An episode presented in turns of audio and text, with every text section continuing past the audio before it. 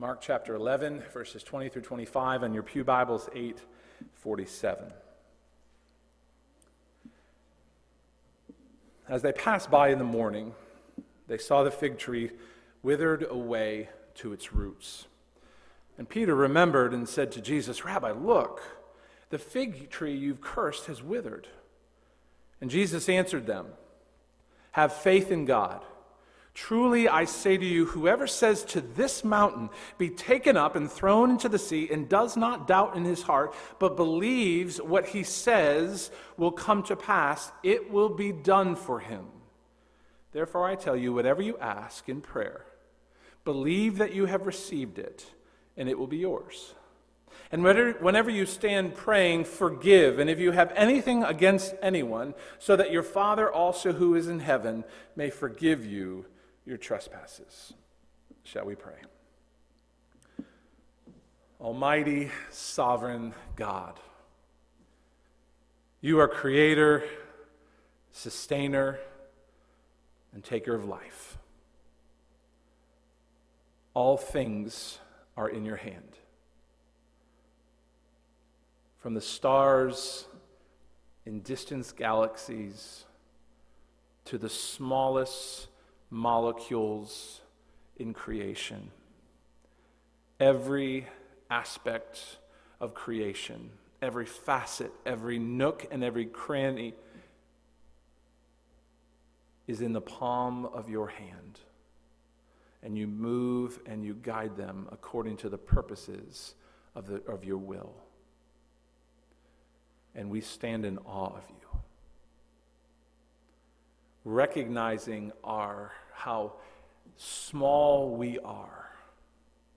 Not only on our planet, but in the vast emptiness of the universe.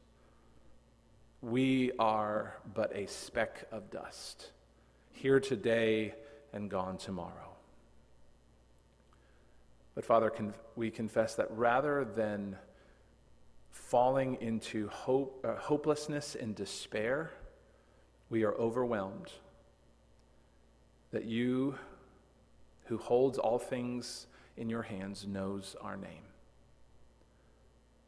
You know our thoughts and our words and the days of our lives as they are written in your book.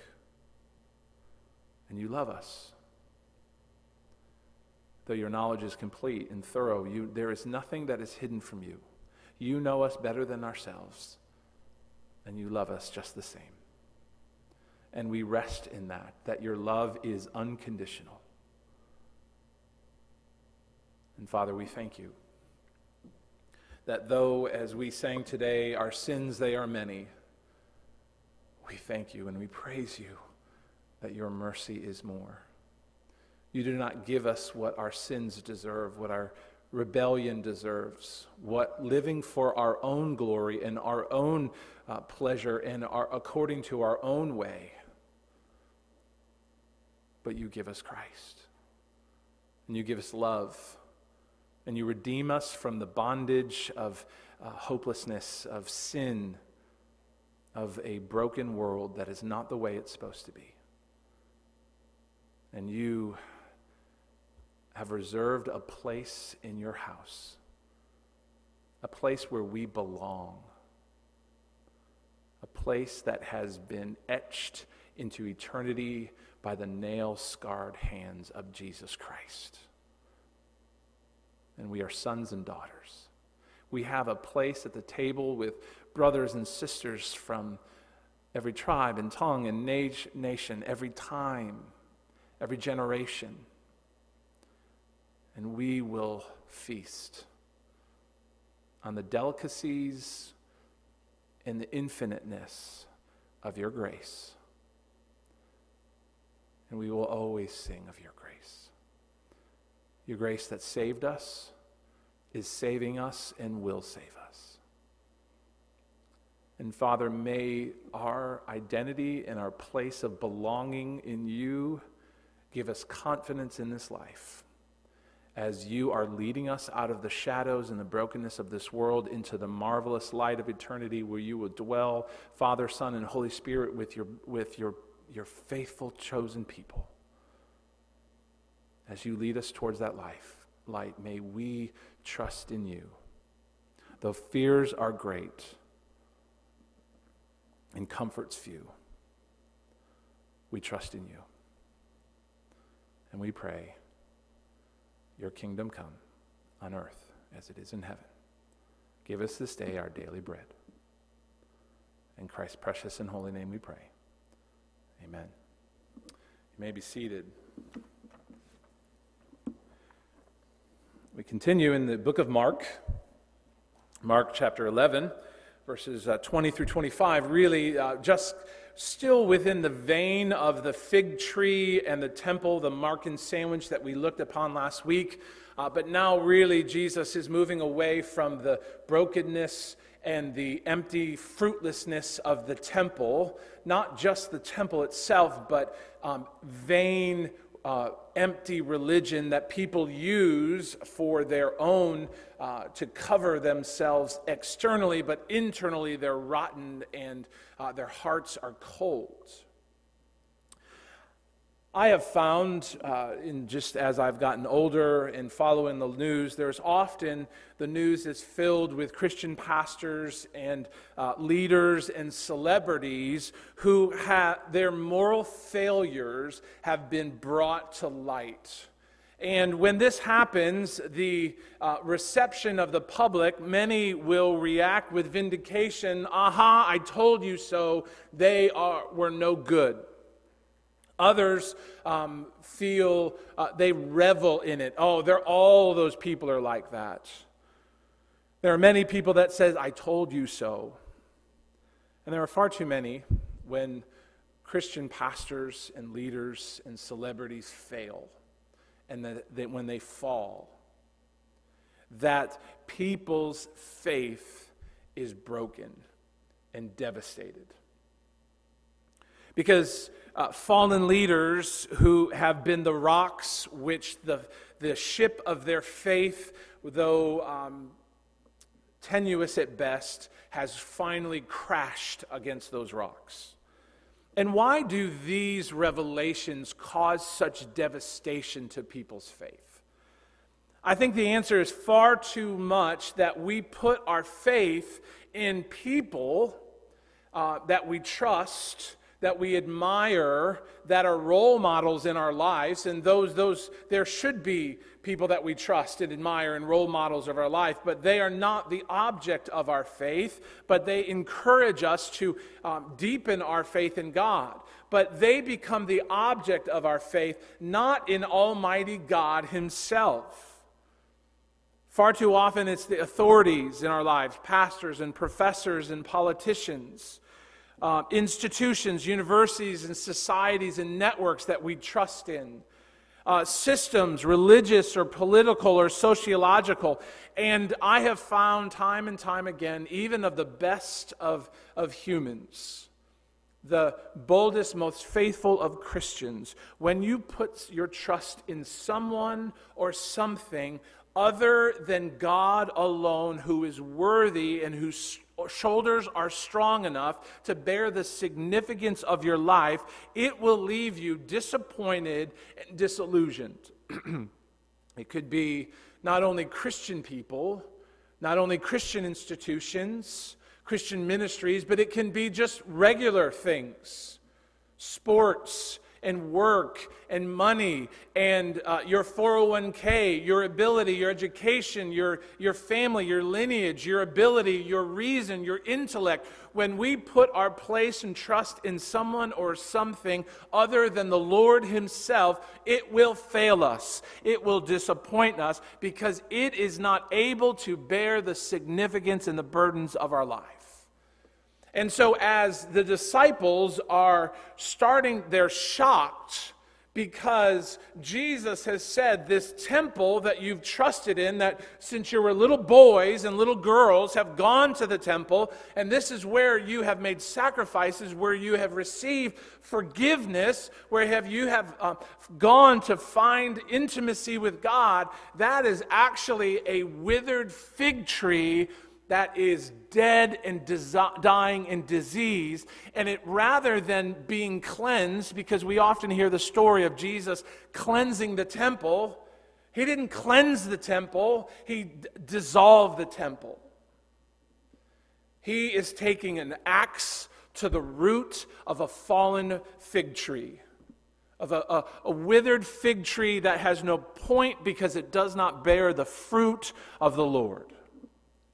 And so Jesus is now turning our uh, attention away from what once was the means of grace to God's people to a greater, more perfect, eternal means of grace that we have the person and the work of Jesus Christ who is complete, who is, is whole, who is not uh, limited by a geographic location or a certain ethnicity of people, but now, as the temple was intended to be, but was not, is now a place for all nations. And Jesus is, this, is building this new temple through the body um, used by bricks um, of people from every tribe and every tongue and every nation who will offer a sacrifice of praise and bring the aroma of the knowledge of God to all nations.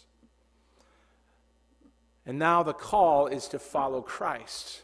And here's my big idea this morning it says that is this the call to follow Christ is the call to trust the God of the impossible. The call to follow Christ is the call to trust the God of the impossible. And I've been told I don't leave it up enough, so I'm going to try to fill this time as you're writing. All right, that's enough. Uh, but good news, my points are very short. Pray big and forgive much. How do we follow the God of the impossible? How do we trust the God of the impossible? We, uh, impossible. We pray big and we forgive much because the call to follow Christ is the call to trust the God of the impossible by praying big and forgiving much. As a way of setting the context, and Jesus uh, in verse 22 says to them, And Jesus answered the disciples, or Peter, have faith in God. I want to paint the picture for you now. Jesus is standing on the road that leads away from Jerusalem. He's going back to Bethany, where he uh, is staying with uh, Mary and Martha and Lazarus. He's going there. His disciples are accompanying him on that, uh, that, that dusty road that over, has overlooks the city of Jerusalem on its way to the Mount of Olives, and you can see this beautiful picture of the panorama of the Jerusalem. And at the foremost center of this panoramic is the Temple Mount.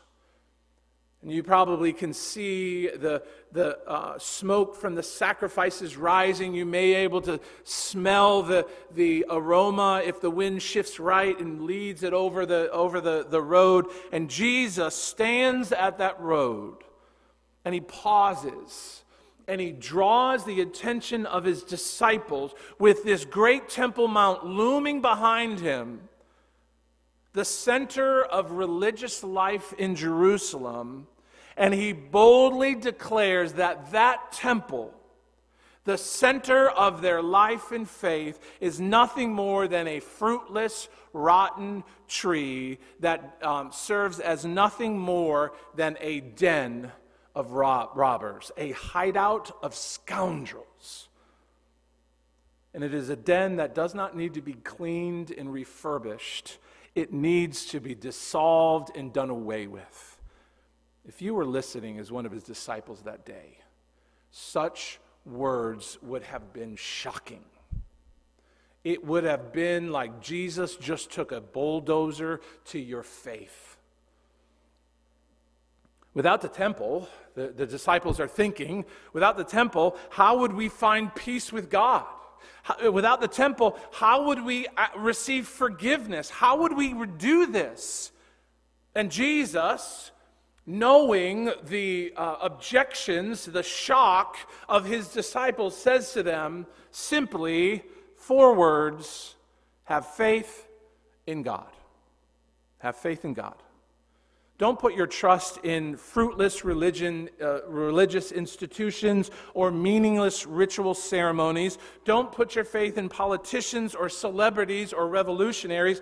Don't put your faith in people or movement, hashtags or slogans. Instead, put your trust in the one true God who is able to see past the lush religiosity, the lush outside of superficiality and judge accurately and truly and finally the hypocrisy of those who appear on the outside who say moral things and say all the right buzzwords. And this was not just in the first century, this was not just in the prophets, but it is in modern day. Some of the most scoundrel, wicked people are the people who say the very things that we want to hear, and we put our trust in them, and they're using us and exploiting us for their own personal political gain. They are not friends of the kingdom of God, they are scoundrels, and they are a den of robbers. And Jesus says, Don't put your trust in those people. Put your trust in God and seek Him. Seek His amazing grace that He gives to those who seek Him by faith. Follow Christ and trust the God of the impossible. But how do we do that? Trust God, put your faith in God. That sounds great. That'd be on a bumper sticker. That might be in a meme that we put out on Facebook. Have faith in God. But what does that really mean? What, is it, what does that look like? What does that sound like? What is that? How do we tangibly do that? Well, Jesus gives us uh, two ways. Uh, one, pray big. Pray big. Often I, I'm afraid that our, our uh, prayers are just too small we spend our prayers on trifles and little things because we think, surely I can take this little thing uh, because God would never give me this big thing, these things that I think are impossible. But I settle for crumbs at the table rather than the sumptuous entree of the good, faithful uh, mercy and grace of our God. We each in this life face obstacles. You could call them mountains, where we find ourselves standing at the base of this mountain. We look up at this daunting, intimidating obstacle that stands before us, and we believe that it is insurmountable, it is immovable, and it is impassable. That's impassable, not impossible. Uh, impassable means you can't get over it, and it may be impossible because it's impassable. Sorry. Um, oh, you uh, never mind. Um, mountains that we look at that require such passage like climbing the Matterhorn uh, or the top of Everest that we know that we would never have the strength the wisdom or the ability to go, uh, to be able to go through such treacherous, uh, um, tenuous times, we say, I can't possibly do that, so we don't. But let me tell you this, brothers and sisters, when you stand at the foot of impossible mountains, and you find it is the end of yourself, and there is no way that you can cross that mountain, at that point is where faith begins. The Lord drives us to the end of ourselves so we can find that we need Jesus and He's all that we have. And that's a good thing, and that's where we need to be. Let me define where faith, what faith is. Robert, uh, my pastoral mentor, defined it this way. He says, Biblical faith is not the power of belief in an abstract sense. As the great theologian's journey says, don't stop believing. And if you have, you believe in yourself or you just keep going, don't give up. And this strength of will, this power of positive thinking, if you just don't believe, don't give up, this tenacity, that's what faith is. That's not biblical faith. Biblical faith is this is biblical faith is trust that is rooted in the work in the person of God himself. I don't trust in my power of positive thinking or my power of belief, but biblical faith is trusting in who God is and what he has done. That's what biblical faith is. Genuine faith, genuine biblical faith, looks upon an impossible mountain and says, I am not strong enough, I am not wise enough, and I don't have the resources or abilities to traverse this mountain. But God does. I can't, but God can. Rather than being paralyzed by doubt, faith lifts its eyes up to the hills from whence our help comes from. My help comes from the Lord, maker of heaven and earth. He will not let my foot be moved. Behold, he who keeps Israel, or you, or me, neither slumbers nor sleeps rather than being paralyzed by doubt because we can't do it, the reality of it, we lift our eyes to God, who has the power to give us strength through his power, who has the wisdom to navigate us through the impossible waters and the uncharted resources and territories that, uh, that the Lord leads us through the deep valleys and the high, lofty cliffs. And He gives us the ability that is not in ourselves to endure things that we could never on our own endure. And He is the one who leads us and guides us through daunting mountains. As Fanny Crosby so eloquently said, all the way my Savior leads me to fur- further communicate the power of faith in the uh, God of the impossible and over the doubt that leaves us paralyzed, Jesus points to the temple, which all throughout the Old Testament is called the mountain of the Lord. Because this text is a little, little um, squirrely because you have to define what these mountains are. You have the prosperity people that say mountains are any obstacle that we have in our life. Uh, but if you go in the context, this is most likely either the Mount of Olives that Jesus is standing at the base of, look at this mountain and throw it, or he's looking back uh, over his shoulder at the Temple Mount that all throughout Scripture that says this is the mountain of God that will be raised up. And, and, and so Jesus is, looks back, and I believe that he says he looks back at the temple and with hyperbolic flair says, you can look at this mountain, this daunting uh, um, religious uh, building that is the center of is, uh, Israelite life and worship. And he says, You can say, says to this mountain, who um, be taken up and thrown into the sea, and does not doubt in his heart, but believes what he says will come to pass, and it will be done. Faith trusts the all powerful God to accomplish in us and through us what is impossible on our own.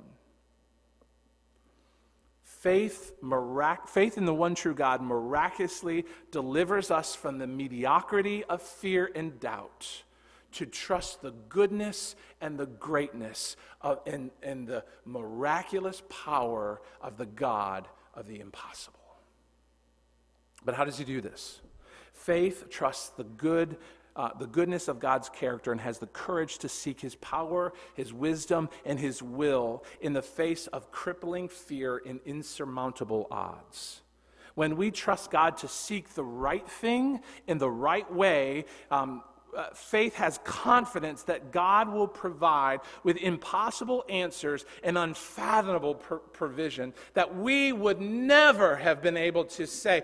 We, uh, Denise and I, in our life, as we have faced challenges in life, have looked back and said, I would have never thought that God would have moved that way. And it hasn't always gone the way we expected or the way we wanted. It hasn't been always the answer to our immediate prayer. I want this, but God gave us something greater, something that we couldn't even have imagined. And looking back, we have said, I wouldn't have it any other way because he taught me so much about the character of who God is. When we trust God to seek the right things in the right ways, we can have impossible answers and unfathomable provision. This is why, when you can't love your enemies, pray, excuse me, pray for God's compassion. Because on your own, you cannot love your enemies. When you can't endure physical weakness and illness, pray for God's provision and strength in your body. When you can't think, or when you think you can't provide for your family or yourself without compromising the virtue and the glory and the nature of our God, pray for God's provision and that you don't compromise. When you don't know how you can live without that person, pray for the comfort that you find in God alone when you don't think your loved one, when you think your loved one will never trust the Lord, and you have shared Jesus and you have tried whatever thing, and you are convinced they will never trust the Lord, their hearts are too hard. Pray for the quickening touch of the Holy Spirit who can break down generations of hardness of heart in an instant. God has promised us and as we read to the children's story, God has promised He will provide us what we need, when we need it, in the amount that we need. And even if the mountain that you stand at the foot up and you look up is covered by clouds because it is so tall and so daunting, if you stand at the foot of Everest and your faith is minuscule, like the size of a mustard seed, and a heart that is empowered by the quiet confidence of faith in God's infinite infinite power and pure goodness is able to accomplish anything, not because of us and not because of our faith, because of the object of our faith is powerful and infinite and able to do far more than we can ever imagine. Ocean Park, I want to tell you this morning the only immovable mountain is the mountain of prayerless doubt. James uh, chapter 4, verse 2. I've come to learn this well. I remember a person told me, I'm going to ask you this in confidence from James chapter 4, verse 2. And she said this because you, uh, Jesus tells us, you have not because you ask not. And that taught me a great lesson. Brothers and sisters, do we ask the God of the impossible? Or do we determine it's beyond his pay grade? Now, I want to tell you this as a, an aside to this that this text has been uh, horrendously disfigured by prosperity preachers and peddlers of the of feel good gospel. Let me tell you this Jesus is not a blank check for every carnal desire that you have for every want and need to be able to fill it. Uh, if you just say the magical words, in Jesus' name, you will get whatever you want a bigger house, a faster car, a skinnier waistline, in Jesus' name, as if it's sort of a magic genie in a bottle. This is, this is not what Jesus is telling us. This is no different than the contemporary, the contemporary teaching is no different than the Jews in the first century, the rabbis that were teaching the people that if you pray your prayers in the temple, they will be effective. But the prayers outside the temple are not. And you can see after the destruction of the temple, the rabbis, in great fear, that they taught that the, the heavens have been closed up by iron boards because the temple is no longer there. The mountains of faith, the mountains that faith can move, are the mountains that God wants to be removed, not those our carnal, worldly hearts want moved. And when we pray in faith and we seek what the heart of God desires, we can have confident assurance that God will grant us what we desire because we are seeking the very will of God. Notice verse 24. Therefore, I tell you, whatever you ask in prayer, believe that you have received this. This, this faith of, in, in a God who is good, who is righteous, who is true, that we are trusting in his word, and it will be yours. And therefore, as we see this promise that God delights to give us his will, we need to seek God's will rather than being um, this hopelessly. Um, fatalistic Christians who say, God is sovereign, he'll figure it out without me. There's something about prayer that Jesus tells us. That even though a sovereign God who knows our days and they're written ahead, that prayer changes things. And therefore, we seek God's will we seek God's work of redemption, the gospel, to be accomplished in us and through us. Lord, I want to be gospel people. I want to share the gospel. I want to bring reconciliation through between God and man, but between brother and brother, sisters and sister together. I want seek God's kingdom on earth as it is in heaven, and we can be assured of God's promises.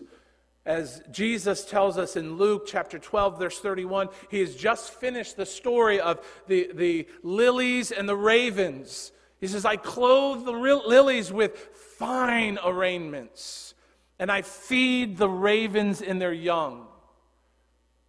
How much more? Instead, rather than simply saying, I need health, I need food, I need money, Jesus says, Seek his kingdom. And these things will be added to you. The Lord knows what we need. And like a, a, a, a good parent doesn't have to be reminded uh, to feed their children. Our Heavenly Father knows our needs, and He'll provide those.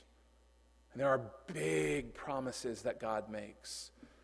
And He says, Fear not when you're standing at the foot of these mountains that are impossible and impassable.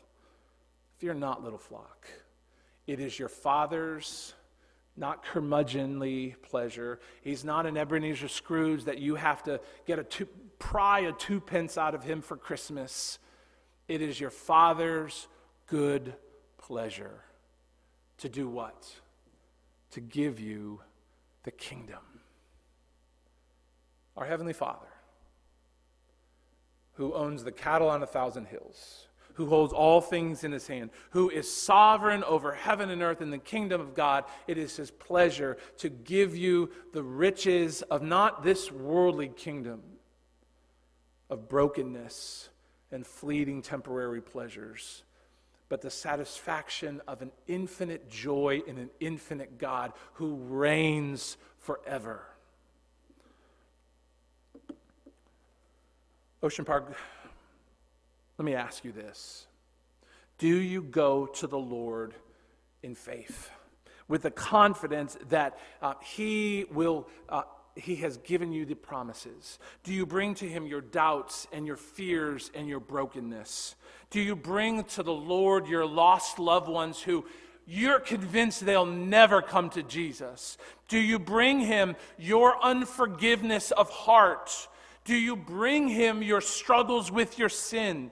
Do you bring him your loneliness, your pain, your disappointment? Do you seek more of his love and more of his, the hope in his gospel, the more faith, that more uh, fruit of the Spirit?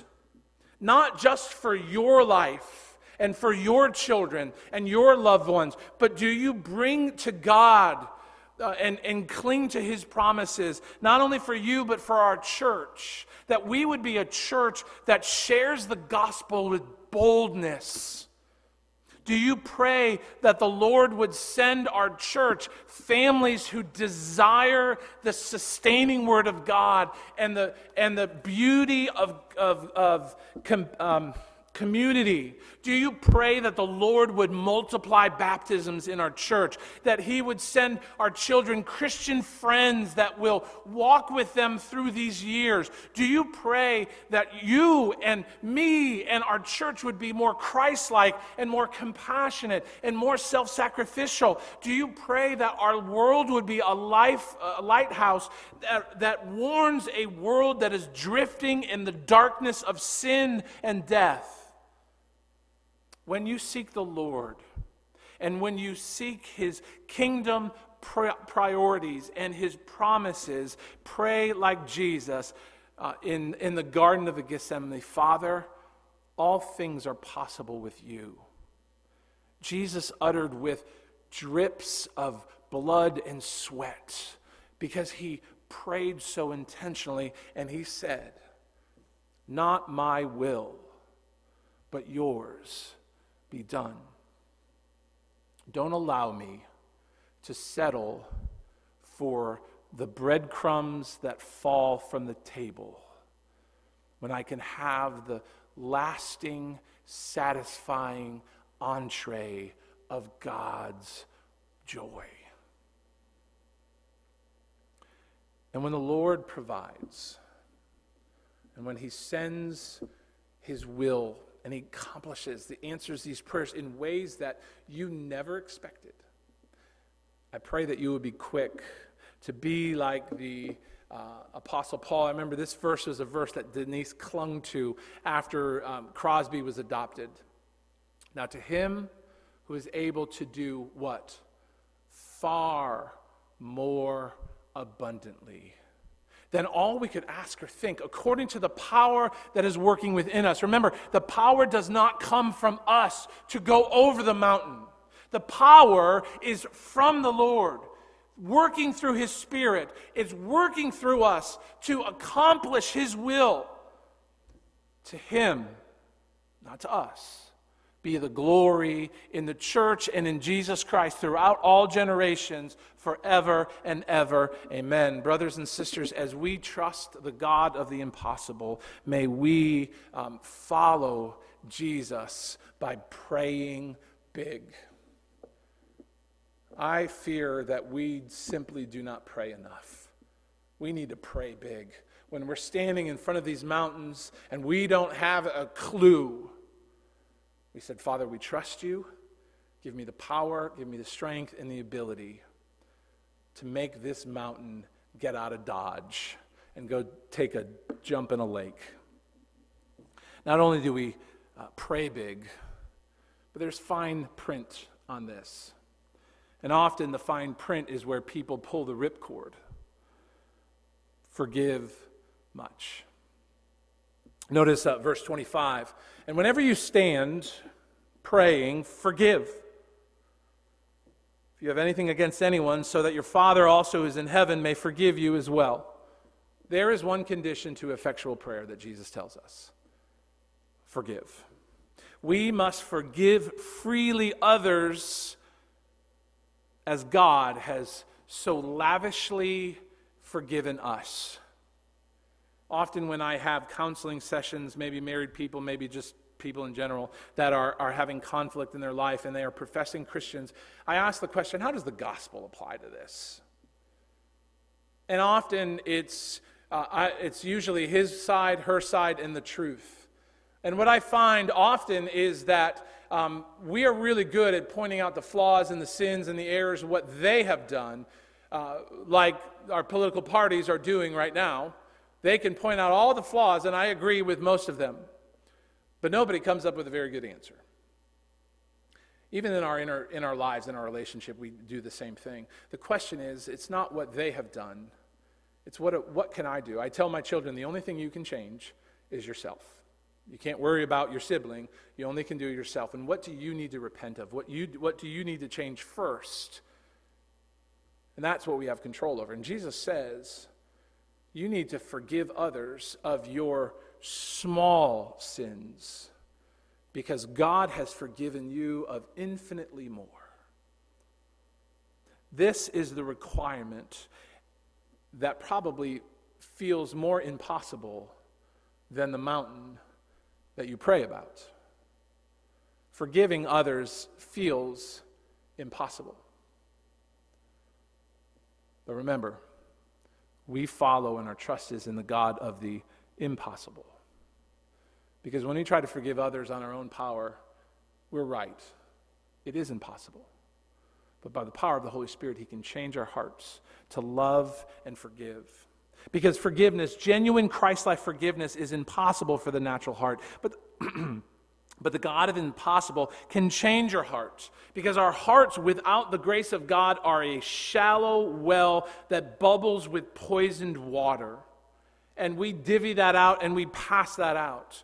But the God of the impossible, through the power of the Holy Spirit, is to able to take those poisoned well and transform them to bubbling, cool, refreshing uh, streams of God's grace that overflow in grace and forgiveness. As Christ has forgiven us and pours forgiveness and grace into our lives, it overflows into cool, refreshing water. Think Ichetucknee Springs that is always the cool and clear and refreshing rather than the poisoned, muddy, murky water that stinks and is festers with bugs.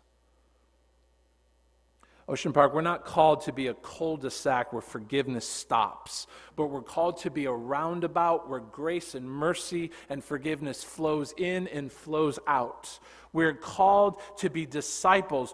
Those of us who are disciples of Jesus, united to him by faith, are these building blocks of a new temple the new temple where these building blocks are taken from every tribe and every tongue and every nation, from every time, and they're putting together as a house of worship that goes no longer with a, a single ethnic people in a single geographic place, but they go throughout the world, spreading the knowledge of the grace and the mercy of God that has come to us in Jesus Christ. And as Paul says in 2 Corinthians chapter 2, wherever the Lord is leading us in triumphant procession, we are the aroma of the knowledge of God.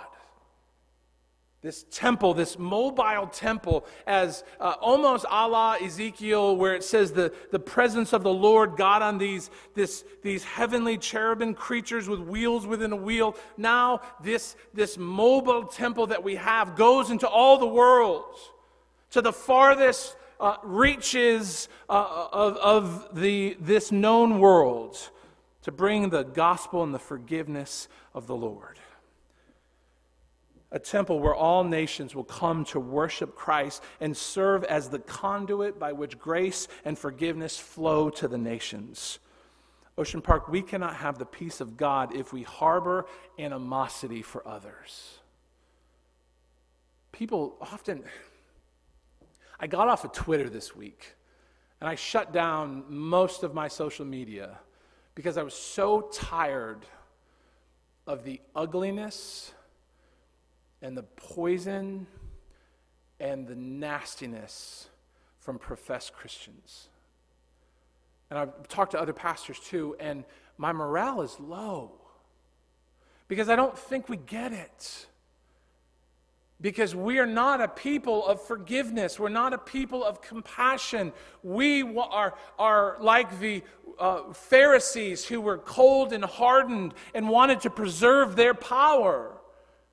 And there were fig trees that are withered and diseased, and Jesus came with the cross, took an axe to the root of the fig trees because it was withered and useless. And I'm afraid our professed morality and religion and moral high ground is really a ditch on the side of the road, and it stinks.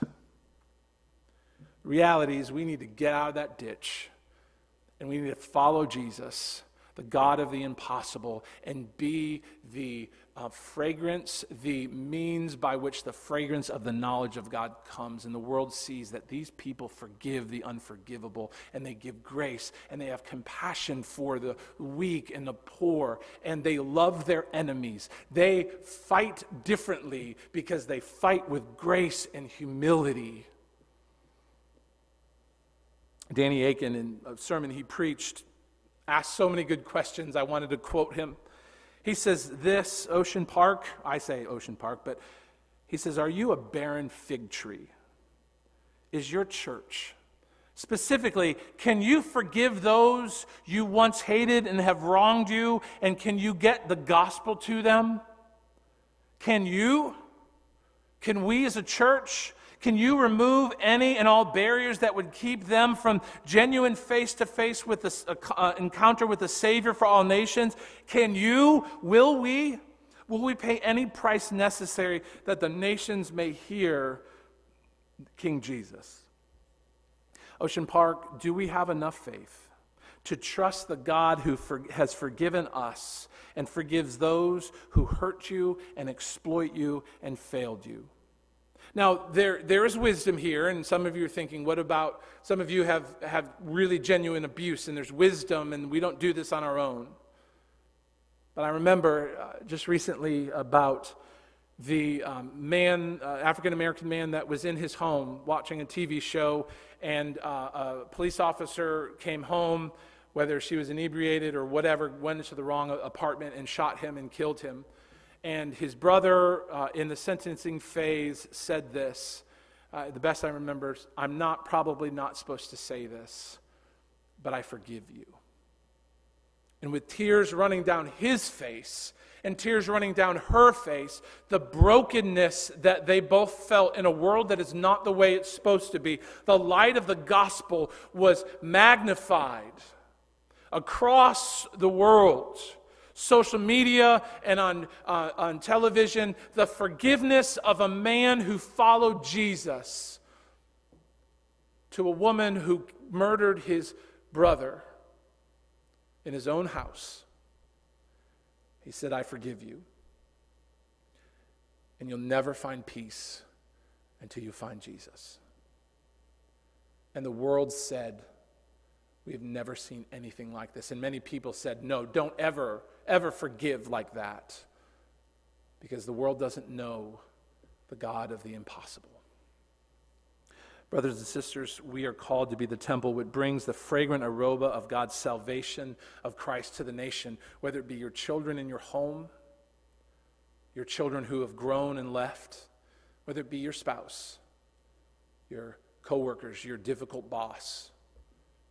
There will be times when you have to give, forgive your pastor, because I will fail you.